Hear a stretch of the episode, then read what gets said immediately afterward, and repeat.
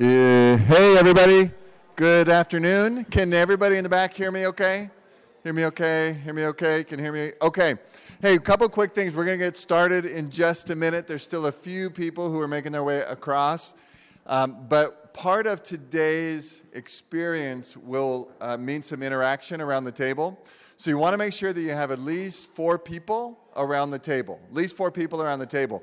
So if you, uh, because we are four square, and so if you really, you know, this is an identity check. Um, so if you don't, if you have three, and and you feel like you just couldn't get any better, then three's okay. But if you have two, then it'd be great if you could add a couple more people. And if you don't, because you just don't like people, then that's okay. You're in the you're in the right workshop. We're going to fix that by the time we're done today. All right. We're going to get started in just one minute. By the way, we do have snacks to give away. Anybody hungry? Okay. Snacks will be given away for participation, um, loud noises, bribery, um, anything along those lines. So it's going to be good. First of all, we just want to recognize the godly people who wanted to s- sat in the front, and so we're just gonna we're gonna give away a little bit of snacks to people that that follow Jesus closely and sit in the front, and um, and then this guy looks like a target. Whoa! Oh, so close. Okay, talk to Josh Best about the injury lawsuit.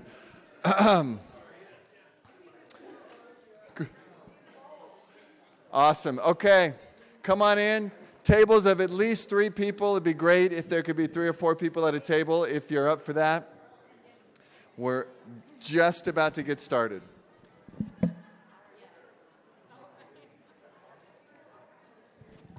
While you are being seated, one other thing I wanted to mention is we did uh, post our notes.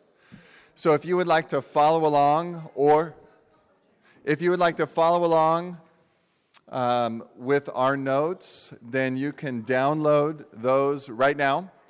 If you go to joncobler.com, that's the speaker name, J O N C O B L E R, one of the speakers, dot com. Um, the very top is a link to something about connection, and that will take you to the notes.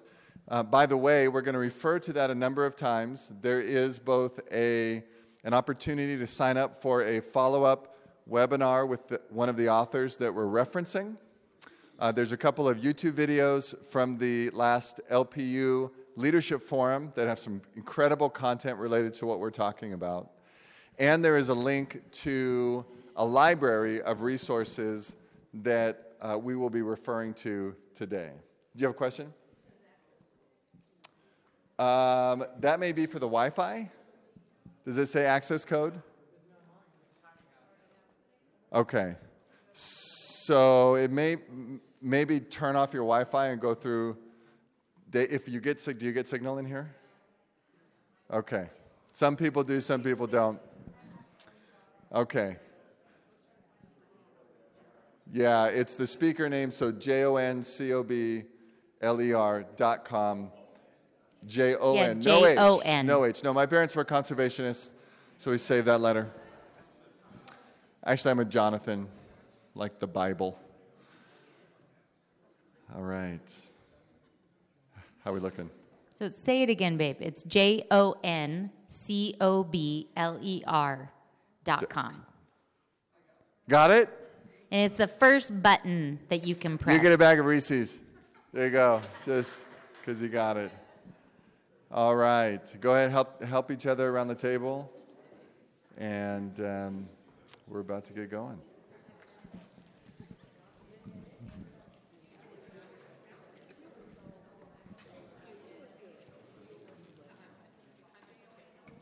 J O N C O B L E R dot com.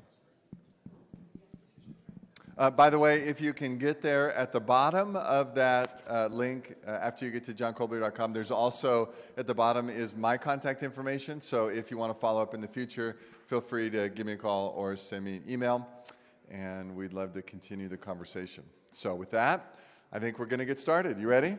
Yeah. Okay. Who's full of joy? Bunch of liars. Bunch of liars. You are not living in the same world that I'm living in. Oh, what a couple of years it's been. I have uh, one of my staff members just resigned, and he was a uh, he was a, in policing for over 30 years. He was a chief of police for over 15 years. The last three years of his career, he was in our city where he was dealing with a situation involving a white officer that shot a black young person. Um, it was incredibly tumultuous number of years in our city.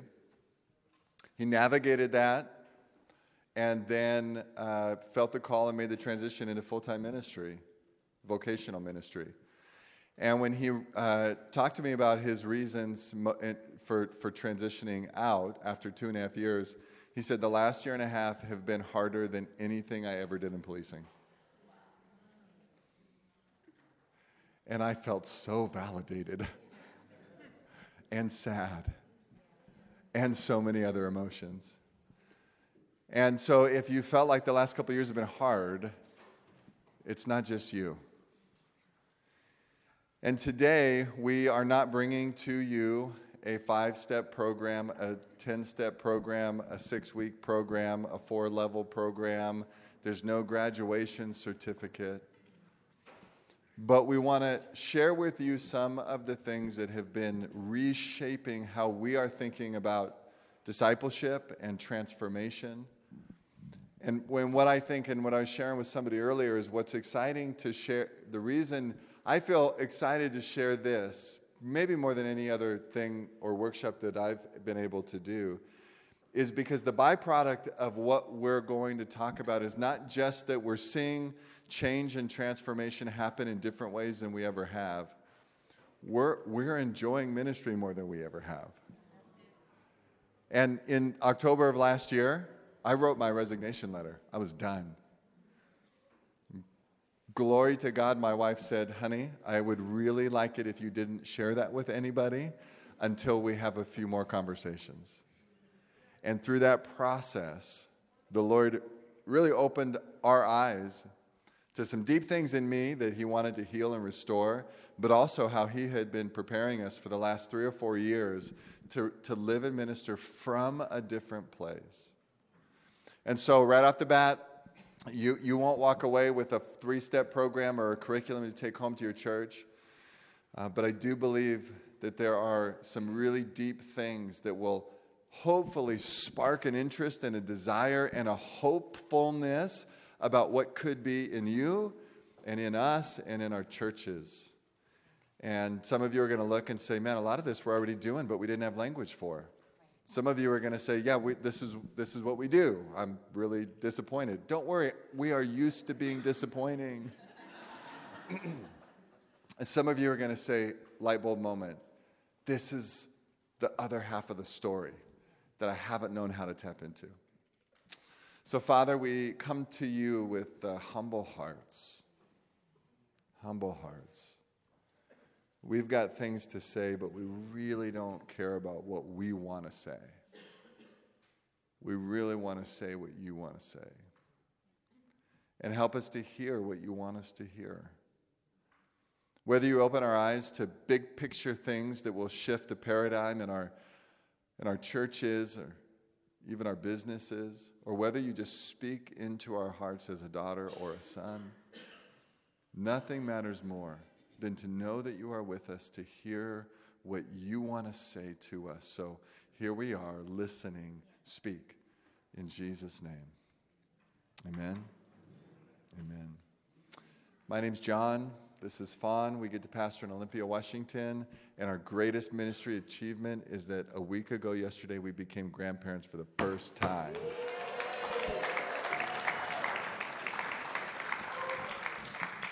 Who's excited about grandparenting? Okay. Really, really glad to be here. Okay. Prayer for a girl? You, you got, got a basketball team. I like it though. I like it.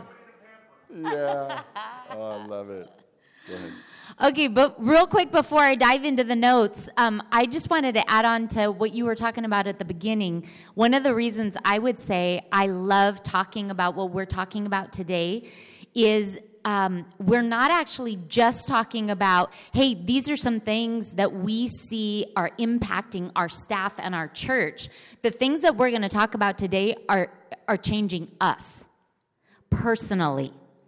We are personally being transformed. We are being discipled and in a discipleship process with the Lord and with friends and with leaders.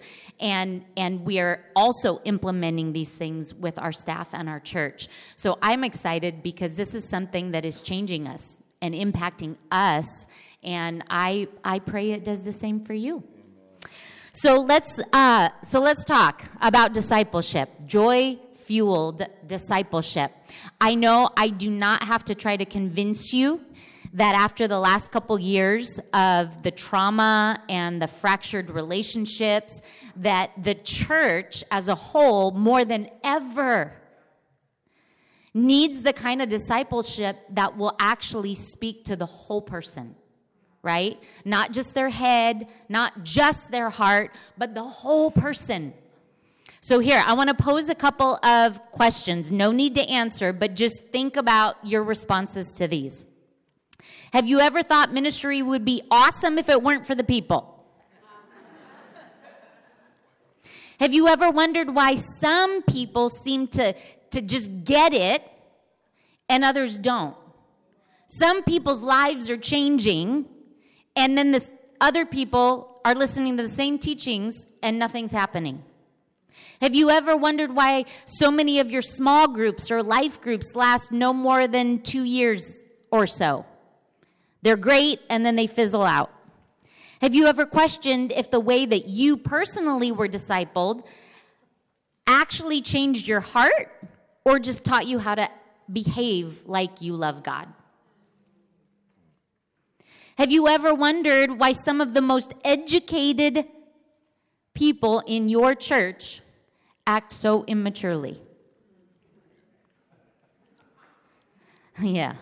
We could do a whole talk about that one. Have you ever been frustrated because you personally have certain buttons get that get pressed or triggered and you turn into somebody that you don't even recognize? So if you answered yes to any of those things, I just want to say you are in good company. I think everybody in the room would say yes to probably multiple of those things. We would as well. And and I just say that because I want you to know that we don't stand up here in any way believing that we are the experts in what we are talking about today. We are in process in the same way that you are. Our church and our leaders are in process in the same way that your church and your leaders are in a process. And it was so, you know, interesting because it was before COVID, it was probably about three, three and a half years ago, that we started asking the question okay, is the way that we're discipling people actually producing the fruit that we want it to do? To? Do we just think it is because lots of people come to the class and lots of people show up at this, you know, retreat that we put on and so we people's lives are changing. But are they really changing? Are we really actually discipling people to where their heart is different and their life is different? And then COVID happened and we got our answer. The answer was well, sometimes what you do is working, and sometimes it's not. And so we've been in this real process trying to figure out so, what do we do with that? And in that process, we've started learning, we've been reading books, we've been growing. And, uh, and so just know we are not experts. We are in it with you. We are on a journey, and we invite you to go on a journey with us. Well said. Ta da, your turn. Let me lay uh, some groundwork and see if this resonates with you. A lot of the way I was discipled, and probably most of us at some point have thought about discipleship, is that the ingredients for transformation are right information plus willpower. Right information plus willpower equals transformation. And if you think about how much of our discipleship revolves around educating and holding accountable, those all have to do with having the right information and enough willpower. And if you really love God, you'll get answers from the Bible and you will do it even if you don't want to. Now, we're not saying that those two ingredients aren't a part of discipleship. Right. But what we are learning and understanding is that what is more powerful to transform you is identity plus belonging. Identity, and identity is more than information. It's identity plus belonging equals transformation. That's why classes are great and it's a wonderful experience around the table but it's so often what happens beyond it's who are you with? Who are your people outside the classroom? Those will be the people that shape your life more than anybody else.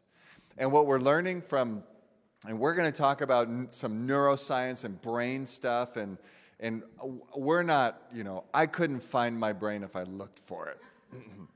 But we're going to we're going to relay some of the things that we're learning and there is some incredible deep dives in the YouTube videos that we shared and in the resources that we're sharing. So we'll reference that without any attempt to try and go deep into neuroscience, uh, although that would be entertaining for you to watch us try. Um, but, but it's there and it's compelling. And part of that is that that part of your brain that fires, that stores your identity and sense of who we are, is primarily happening in your right brain, and your right brain is fueled by joy. And what they can determine now, they can see it the way that the right half of your brain lights up when you experience joy. But before we look at some of what, what that means, um, you'll find that joy is all throughout the scripture.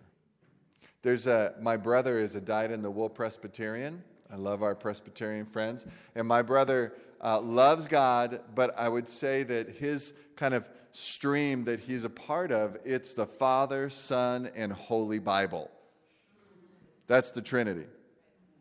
And so I invited him to go with Israel on one of our trips, and he said, Well, I'd really like to, but I, I'm not sure about being with 30 or 40 Pentecostals for 10 days. He said, I,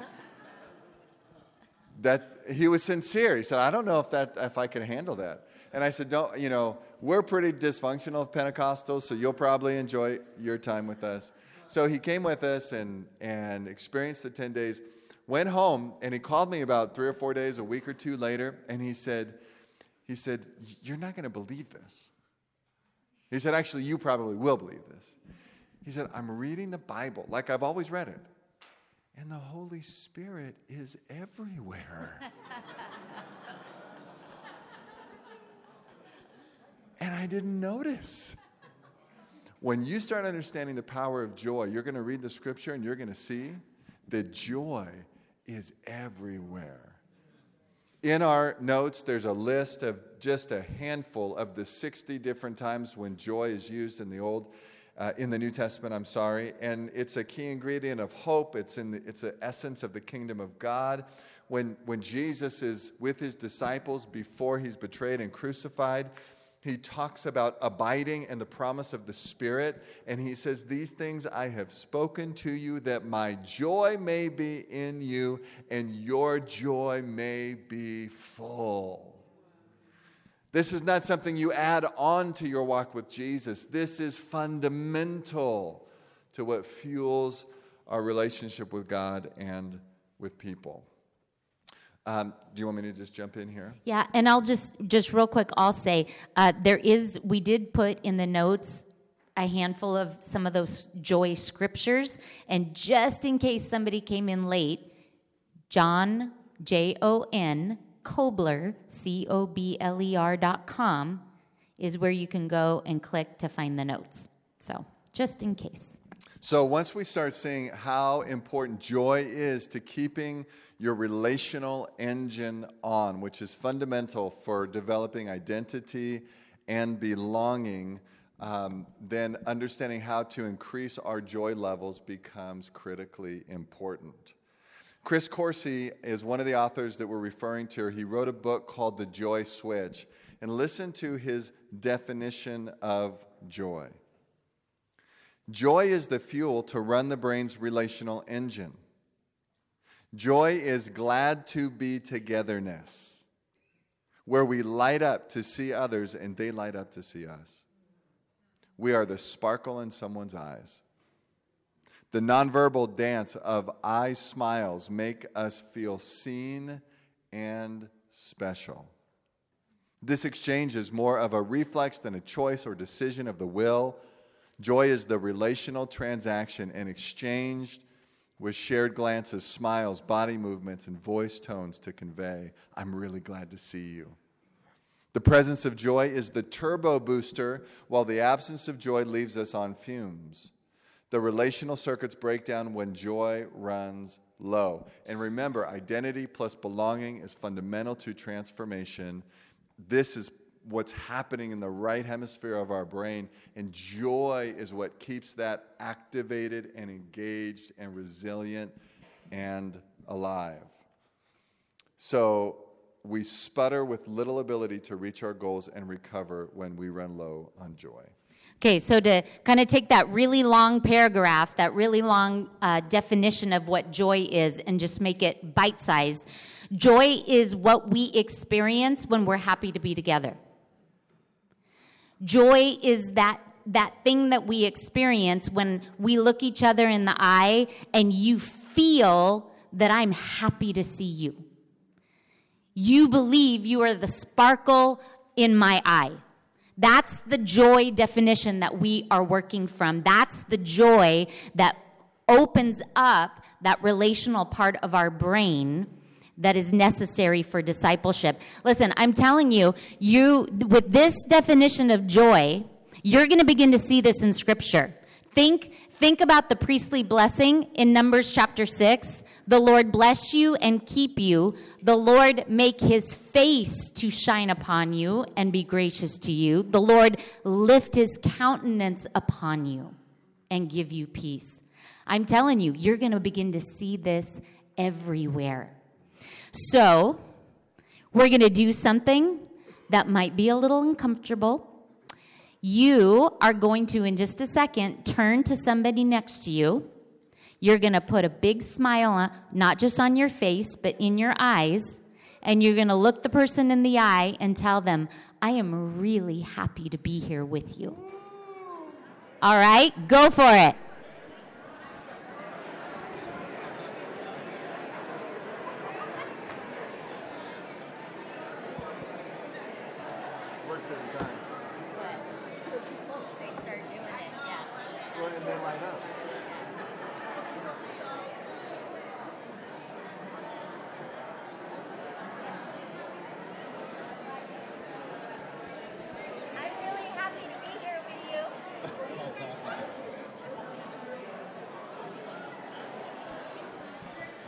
Man, you are really good at this. Way to go. In fact, you got it. I don't even think you need to be here. You're good. You're good. Just take it. Have you ever noticed? Have you ever noticed? Have you ever noticed? There's a lot of joy in here. Have you ever noticed? Who wants a snack? oh, watch out. Everybody's fine. Nothing like a little emergency. Uh, you know what I love though? We, we've done this lots of times. We, we, we're doing this anytime we get together as a church and we have an opportunity to sit around tables, we do these kinds of things.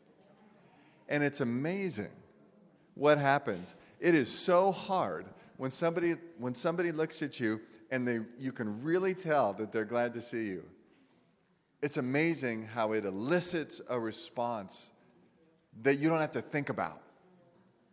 And there's and what we know is there's actually good chemicals that are being released in your brain when that happens. So wouldn't it be cool to have a community of people who were addicted to joy?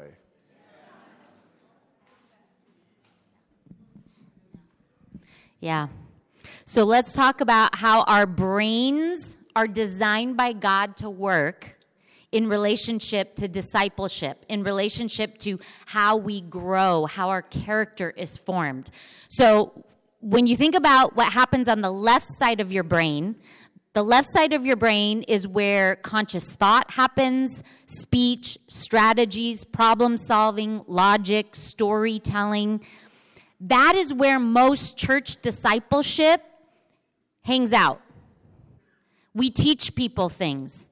We teach them to memorize things. We teach them to implement things. That, that's all left side, left brain sort of activity. The right brain is where we have individual identity, group identity, emotional attunement to other people, the assessment of our surroundings. So when you're you experience something and your brain in less than a second decides if something is good or bad or scary, that's all right here on your right brain. And all relational attachments is right brain. So I want to read this quote uh, from the other half of church, another great book that uh, utilizes these concepts. So, with this in mind, understanding what's happening on the left side, what is happening on the right side, our right brain governs the whole range of relational life who we love, our emotional reactions to our surroundings, our ability to calm ourselves, and our identity, both as individuals and as a community. The right side manages our strongest relational connections to people and to God. Think, just think about that for a second. If we learn to stay in that space of, I'm happy to be with God and He's happy to be with me, how that will affect our relationships and our interactions with people, right? That joy place of He's happy to see me and I'm happy to see Him man, Pentecostals have like a step ahead with the work of the Holy Spirit in that regard because we already believe that he's here with us. We just got to we just got to get that in our the way we function. So so our right side also deals with our experience of emotional connectedness to others and character formation. Don't miss this. Character formation, which is a primary responsibility of the church is governed by the right brain, not the left. If we want to grow and transform our character into the character of Jesus, we must involve activities that stimulate and develop the right brain. So, how else do we say this? Left brain discipleship is like what Jon was describing that a lot of us grew up in, right? Left brain discipleship would say we get the right information, we think correctly, with the right behavior, and then we will be transformed people. But think about this like any parents in the room, have you ever sat down with maybe two of your kids who are fighting and you say to them, okay, you should feel sorry for what you just did, so now apologize and mean it. And, you know, and they're like, I'm sorry. I forgive you, you know? And, and listen, we, we can tell them what the right thing is they can even do it, but as parents, we actually want to shape hearts, not just behavior, right? And I, I think about as I'm watching, you know, a generation of young adults who grew up in the church being discipled really a lot of the ways that we were discipled um, walking away from the church, and I and I see that uh, in a lot of cases they, for a long time, behaved correctly. But I don't know if we actually help to shape their loves and their hearts. That's what we've got to learn how to tap into. So, right brain discipleship, according to Jesus, okay, not according to Jon and Fawn. Right brain discipleship, John 14, 23. If anyone loves me, he will keep my word, and my Father will love him, and we will come to him and make our home with him. Our brains are designed to change us through love relational joy. Anybody know who Bob Goff is? Okay, not just reading his books, but have you ever seen him or watched a video of him talking or even just listened to a podcast? You don't even have to see his face, but just listen to him. His voice sounds like he's smiling. Every time I've ever seen him talk, he is one of the most joyful people that I've ever known exists. And I don't think it's a mistake. His whole MO is about being connected to the Father so that he can be connected to people. He's all about being in the moment with the Father and the joy of that, and then finding that with the people who are right in front of him. And the joy that is coming out of his life, I don't think is just a fluke. So, but I do want to make this clear. We are not, we are absolutely not making a case that we need to only do right brained discipleship and the left brain stuff doesn't work. What we are advocating for is whole brain discipleship. We need both and, not one or the other, both and.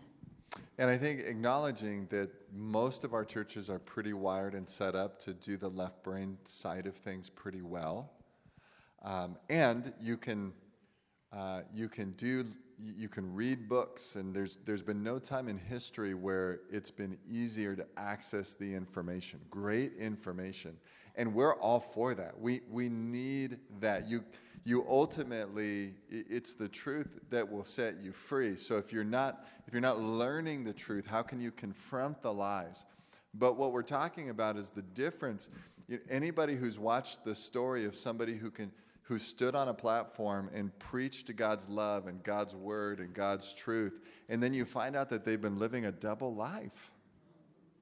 And you realize they probably didn't set out for that to be the reality of who they are, but it wasn't the lack of right information that allowed that to happen. It was that uh, a lot of things, but ultimately, deep down inside, they're their desires didn't match their head knowledge.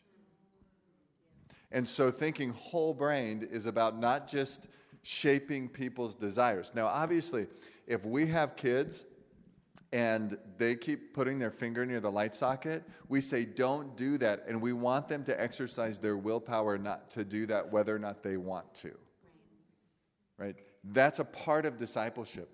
But ultimately, I want them to understand that they matter, they're valuable. There's a reason for them to exercise their own power to protect themselves and then to want to not be hurt. That's a much more, because then they won't just not put their finger in the light socket when I'm watching over their shoulder. Now they own it.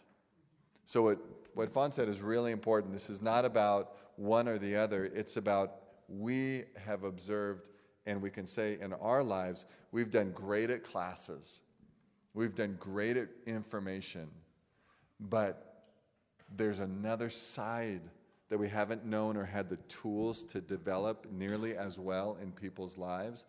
This is what we're finding is helpful to do that. And I'll just say real quick, I, you know, left brain discipleship is easier to systematize. It's easier to get more people through it. Right brain discipleship is messy and requires relationship. Right. Right? You can you can measure left brain discipleship. Right brain discipleship kind of takes a while even to see the fruit that's coming. So so I understand the like ah but but this one is easier. I can do this. I know how to do this. So I get that. is attention. Yeah. It works great when it's highly relational, right? It's much harder from a distance, but that may be what transformational discipleship requires. Right. Yeah. So, how do we turn on this relational side of our brain? brain? It's, it's by building joy. Um, Chris Coursey, uh, same book, Joy Switch, writes this Once our relational circuit is up and running, we regain our ability, listen to these characteristics. When your right brain is firing, we regain our ability to be self aware, flexible, compassionate, understanding, and relational. Have you ever found yourself triggered with big emotions and all of a sudden you're not acting like yourself? You can't be flexible anymore. It's this is it. This is the only narrative. This is the only story I can see. This is the only outcome that I want. Maybe it's just me. We we lose compassion all of a sudden. Somebody that we've loved for 20 or 25 years becomes an enemy. And I mean that can that can happen in a split second. And here are a couple signs when you know you've gone into that mode when your right brain has turned off is is suddenly you don't want to make eye contact. Uh, you have the feeling of I just want to get out of here as fast as possible. Or you feel defensive and you feel like you've got to defend yourself and stand up for yourself or protect yourself. and that happens really quick. Anybody felt that way in the last two years? Oh man. And listen, that I don't we don't say that. That's not a condemnation. That happens to all That's of a us. confession. But it's learning so when I when that happens, how do I learn to to turn that back on so that I can stay in that space of relational joy with the Lord and then reactivate that with whoever it is that's right in front of me. Yeah. And again, we're not saying left brain is bad, right brain is good. We're saying whole brain. Whole brain is really important. So this state of at this point we are at the ideal state for joy and peace when we are self-aware, flexible, compassionate, understanding and relational. This state of being our best is known as acting like ourselves. We act like ourselves when we when we say and do the things that align with our identity. Let me say that again. We act like ourselves when we say and do the things that align with our identity. We reflect who we are meant to be, and we are simply a more creative, relational, likable version of ourselves. Some would even say that we have high emotional intelligence. There's so many examples that come to my mind about the, the, the things that we want to see happen in people's lives. We want people to be free of addiction, but do we want people to be free of addiction because they're afraid of the consequences of what happens if they fall into it again? Or because they're afraid of getting arrested, or because they're afraid of losing control? Or do we want to see people free from addiction because they've understood who they are created to be in the image of God and they want to be who God has created them to be because God loves them so very much? See, we all want that. And yet it takes more than just telling them that's truth for that to be changed in their lives. So I have a question for you, and we're going to go about another. We're going to try to wrap up in about seven or eight minutes. The workshop is supposed to be done at 12:45. We got started 15 minutes late, and we would like to have a couple of minutes for Q and A, if or uh, Q and R, question and response. no answers promised.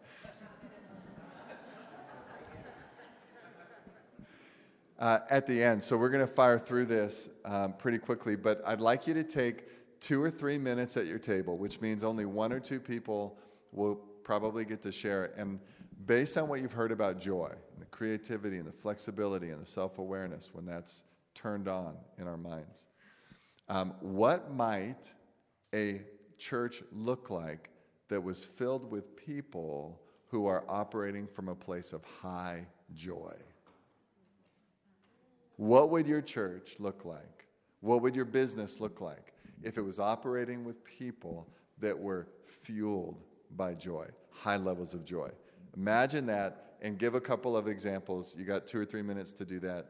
Turn around the table, look at each other, smile, and let's hear what you have to say.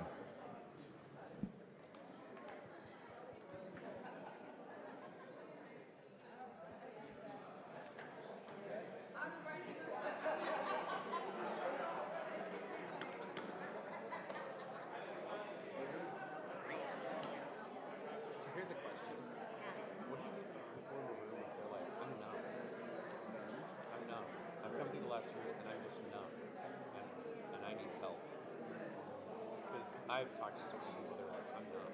I don't feel a lot, if anything, because I've just had to deal with life. So, you know, because they may be not, I'm here for joy for discipleship. But I am. Like, I just was thinking about that when I'm looking around the room. You guys, it was awesome. That was pretty good. We're not done yet. No, I was so good up to this point. I was like, you're wrapping up early? No, no, no. Yeah. Good. Because I was like, I was like, oh, hi, you guys are here. I just want to keep going. Awesome. Thank you for that. Yeah. No, I was just thinking that. I was like, I don't know. Okay, you got one more minute. I know it's not enough time. One more minute. So who's ever talking, you get to finish. I'm sorry. I'm sorry. You you get a snack. That's for you.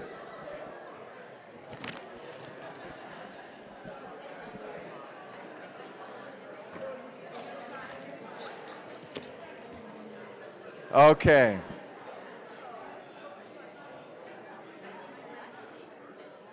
Okay. As you, uh, as you described and discussed what a high joy church would look like, as you described and discussed what a high joy church would look like, how many of you would say that would be a great church to be a part of? Do, do, let me ask this question. If, if, you, if there were disciples being made that had the capacity to live out what they're learning about the life of Jesus from a place of high joy, do, do you think that would be a church that was attractive to the world around them? Do you think if there were people in a church who were following Jesus, and even when they encountered suffering and pain and loss, they were able to honestly identify with all of that grief and yet still have a reservoir of joy that was present in their lives? Do you think that would be attractive? Do, do you think that having a church that had people that were able to love each other joyfully, even through disagreements and turmoil and conflict, would that be attractive? Do you, do you think that having a church that, that was a place for people who were absolutely depleted of all joy could come and be surrounded by people who just being in their presence would increase the level of joy in their life? Would that be attractive? I think so too. I think we may even get to rethink what evangelism means when we begin to live as joy fueled disciples. Now, there's, there's more to transformation than just joy. And so, to help maybe uh, fuel your interest in some of the other things that come together when you start looking at the resources that um, we're recommending to you, what you're going to find is, is that there are four components to the kind of community that produces life change. Let me give them to you really quickly because it's joy is a part of it, but it's not all of it.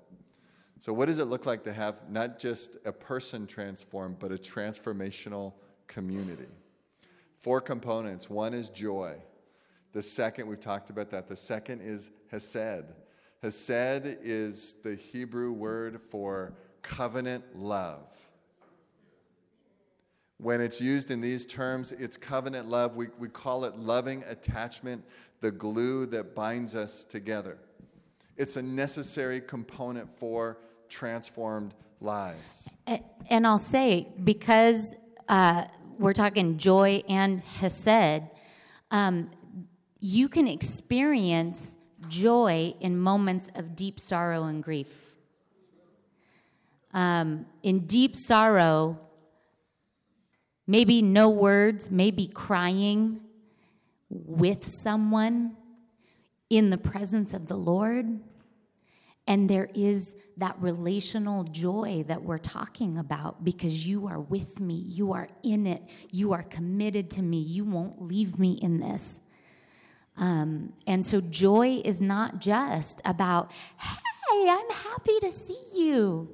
It's we are committed and we are together. So I have joy in my heart, even though I'm sobbing my eyes out over what I just lost. One of the challenges to being a Hesed community, uh, we're going to, here are a challenge we've experienced. As we've identified that not only joy is critical, but so is this loving attachment to one another. Here's a challenge we faced is that you have to put people above performance. Which is great until they're getting a paycheck. Or leading something significant that's really important to you or Yeah. important to the church. Right, because we have standards. We have standards. Obviously, we're not advocating for not having standards, but think about it. If the minute you get a paycheck, performance is more important than relationship, what's driving the culture of the people that have the most power and influence in your organization?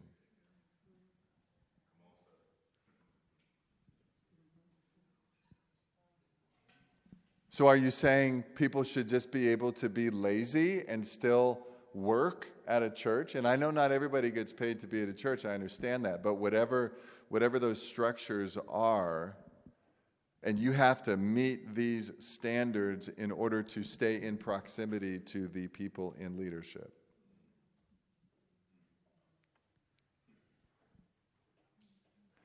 When you figure that out, will you let me know?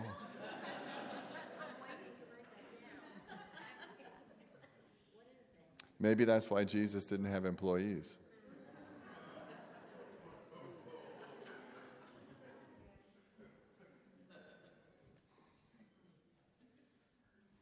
Just let, let that sit as we all reflect on the hopelessness of our endeavor. Change all my religion, except that, because we got to have that. Because if we don't have people getting paid to do ministry, people won't get saved, right? So we have to do that. I mean, once you get in the church, it's a higher standard, so you have to perform. Obviously, it's complex. It's complex.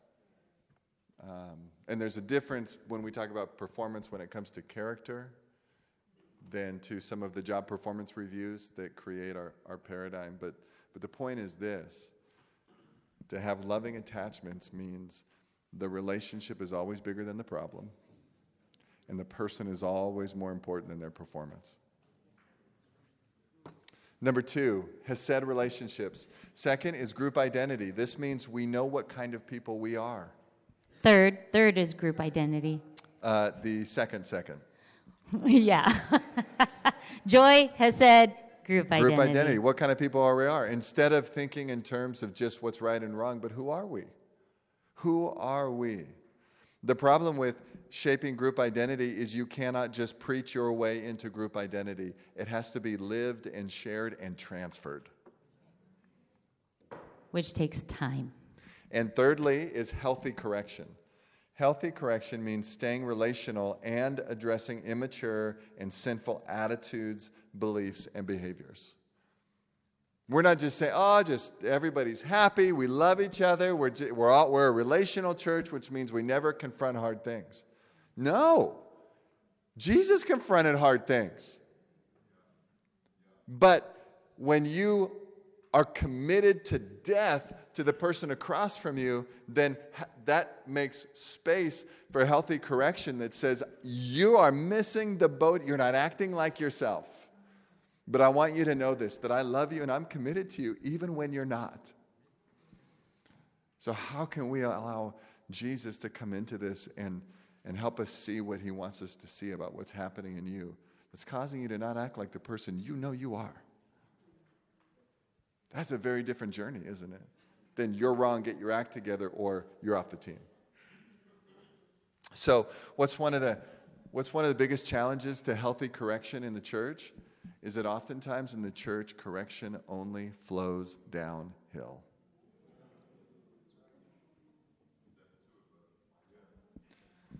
So you can correct people below you, but you can never, cor- the people that are above you can never be corrected unless it's from somebody above them. And that's going to happen someplace off in a dark corner somewhere.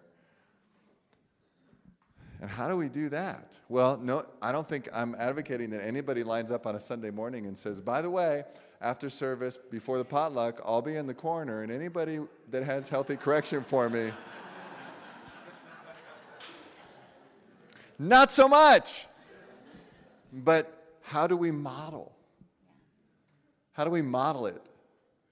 How vulnerable can we be as leaders? How do we I mean, this is why we never call our platform a stage because a stage is a place for performance. A platform is a place of privilege to proclaim things that you hold to be true and important. So, how do we steward the platform in a way that it's not my agenda that gets proclaimed, but it's his agenda? And when I'm on the agenda, I'm willing to be honest and vulnerable and transparent about that. So, what do we do about this? So, what do we do? Where do we get started? Um, and I just, uh, we're going to run through a couple practical places for us to start if, if this is a journey that you're on or want to be on. But I'll just say, um, uh, I know when we started this journey, it was a little overwhelming. We were reading the books, we were talking to people who are experts, we were asking a lot of questions and it got really overwhelming. I mean, and I think it took us a, a, while to even feel like, okay, I'm starting to get this. I'm starting to get this. And then I remember one of the one of the people. I think it may have been uh, Marcus who wrote one of the books, or he said, just just pick one thing and start with that. And so we we picked one of the exercises, you know, that that gets talked about in one of the books and implemented it with our staff to just start bringing this and start breathing it to where it started to become something that we were understanding. And then just pick one more thing instead of trying to, okay, now how do we change our whole church into a, this kind of a church? Just start with one thing. So, what we would say the place to start to have a church, a community that would have all four of those pieces um, that will lead to healthy discipleship and change, start with joy and and really the first thing you have to do is to take an assessment of the joy level. First, in your own life. We can't give away what we don't have. How many times have we said that to a Bible study class or preached that to our churches or, you know, taught that to somebody we're discipling? You, you can't give away what you don't have. It's actually true. If your joy levels are really low, you could teach this all you want, but it's more caught than taught. And so you've got to have it in you. And so you need to assess what are your joy levels and what is your capacity for relational joy. Are there some new tools that you need to add to your belt to grow your capacity so that you can begin to lead other people in this? If you want to, uh, in the notes there, uh, there's a link, lifemodelworks.org slash joy. Okay, I couldn't see that.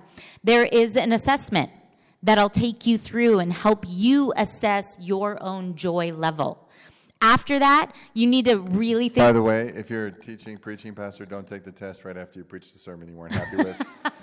it won't give you accurate results. Amen. Amen. Um, then you need to be asking, what about your team? How is your team's joy level and their ability to remain in that relational space with God, with each other, and then your church?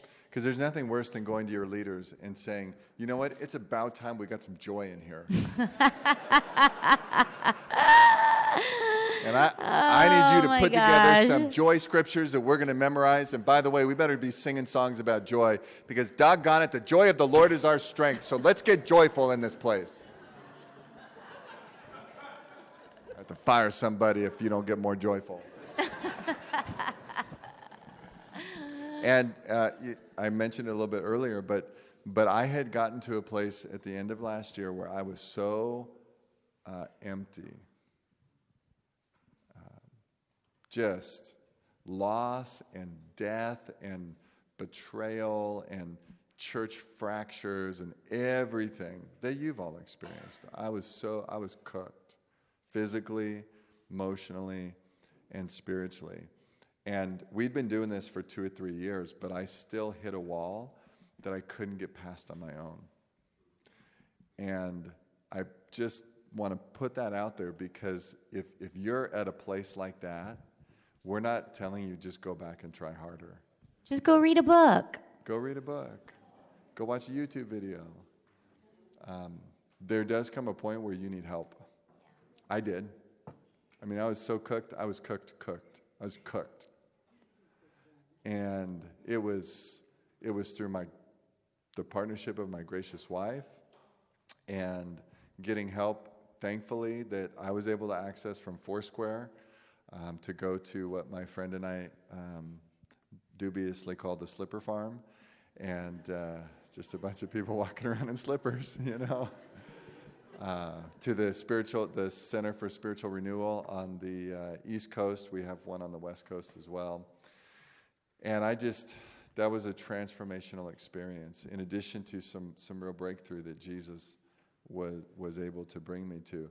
What was amazing to me is when that happened, and some of the strongholds that had been present in my life deep down since I was a kid and didn't know, when those strongholds were torn down, um, all of this joy that I had been storing up in a reservoir that my heart couldn't access just flooded in. And I, I'm a different person. I attest to that. I do. No, in in a really honest, beautiful way. and I needed that spiritual encounter, but but I also needed the fuel to have the resilience and the understanding and people to continue. And so living from that space is I I, I just um, I know you want that, and many of you are already there. But all of that to say, if you're stuck, you don't have to try to just buckle up and work harder and muscle through it. There's help for you. Okay, moving on. Uh, the next thing, so honest assessment first, and then you need to learn to build your joy capacity. And a lot of the resources that we're talking about provide actual exercises, um, practice. Um, tell that that layup. I don't know that. I, I can't. I don't know basketball. So if I try to describe this uh, illustration, it's just gonna go south. So go. Te- telling somebody that, well, you just need more joy so you can stay relational is like telling me to go into the basketball game and only shoot left handed when I'm right handed. I could know that's what I'm supposed to do, but I'm still going to fail miserably. And so, what we need is practice. I mean, we're actually talking about building neural pathways in your mind. It would be amazing if somewhere Jesus said the transformation was connected to your mind being renewed.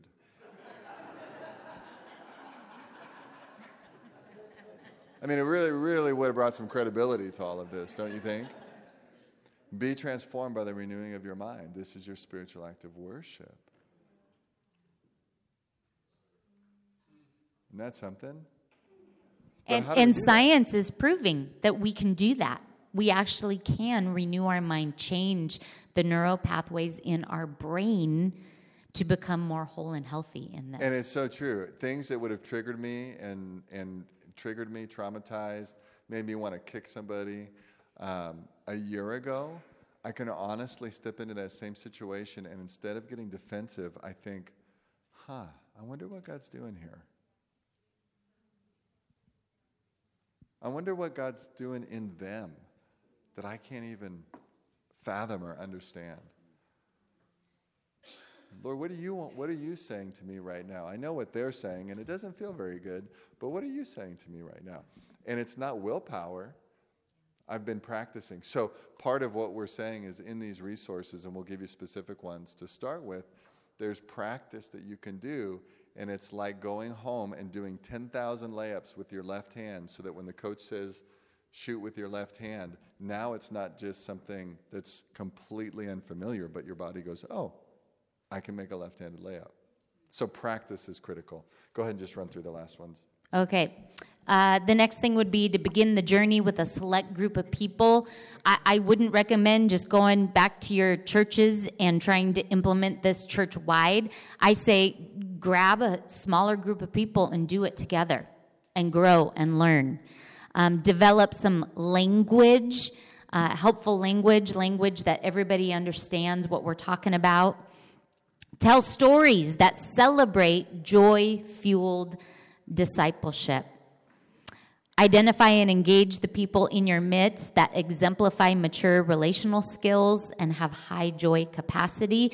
This may not be staff members and it may not be people who are leading uh, ministries in your church. It could just be some of those moms and dads, grandpas and grandpas in the faith who have high maturity in this relational joy capacity and and you need to get them into spaces where they where other people who are less mature in this can be around them to experience it and to see it and to learn it.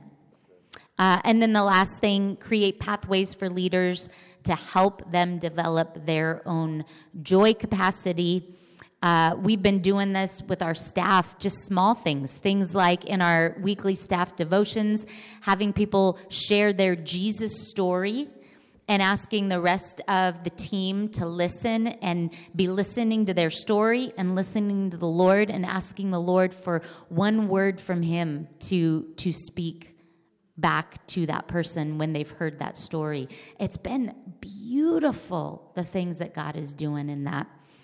Uh, and then enjoy the journey, because it is a journey for real. Uh, there's a lot here. I hope that you're able to access those notes. If not, uh, let us know and we'll, we'll help get those to you.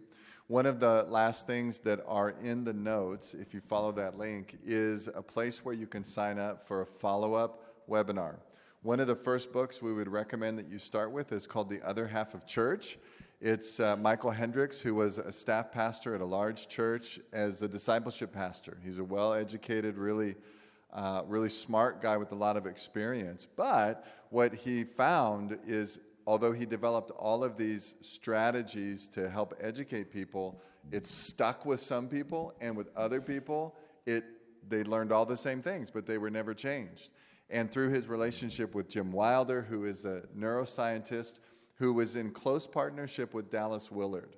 So when you think spiritual formation, Dallas Willard and Jim Wilder really walked hand in hand in a lot of this. Um, Michael Hendricks uh, wrote The Other Half of Church. It's his journey to understand it's, there's more to it than just teaching people more information. And Michael said he would love to do a follow up webinar that dove a little bit deeper into some specific areas and answered questions.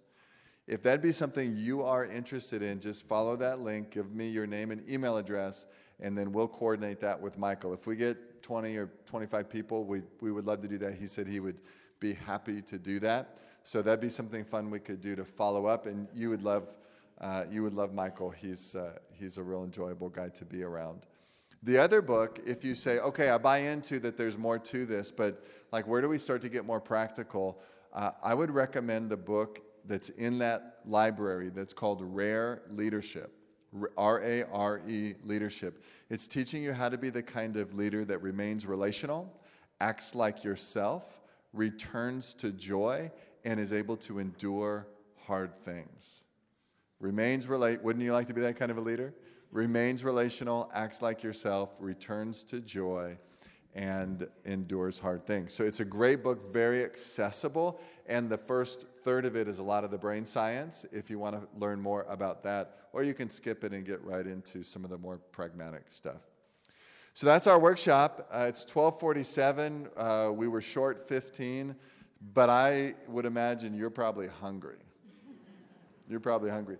So we are going to hang out here for a little bit. And um, if you have burning questions, we'd love to give you some of our best responses. And uh, we pray God blesses you and may his face shine upon you and give you peace in Jesus' name. God bless you.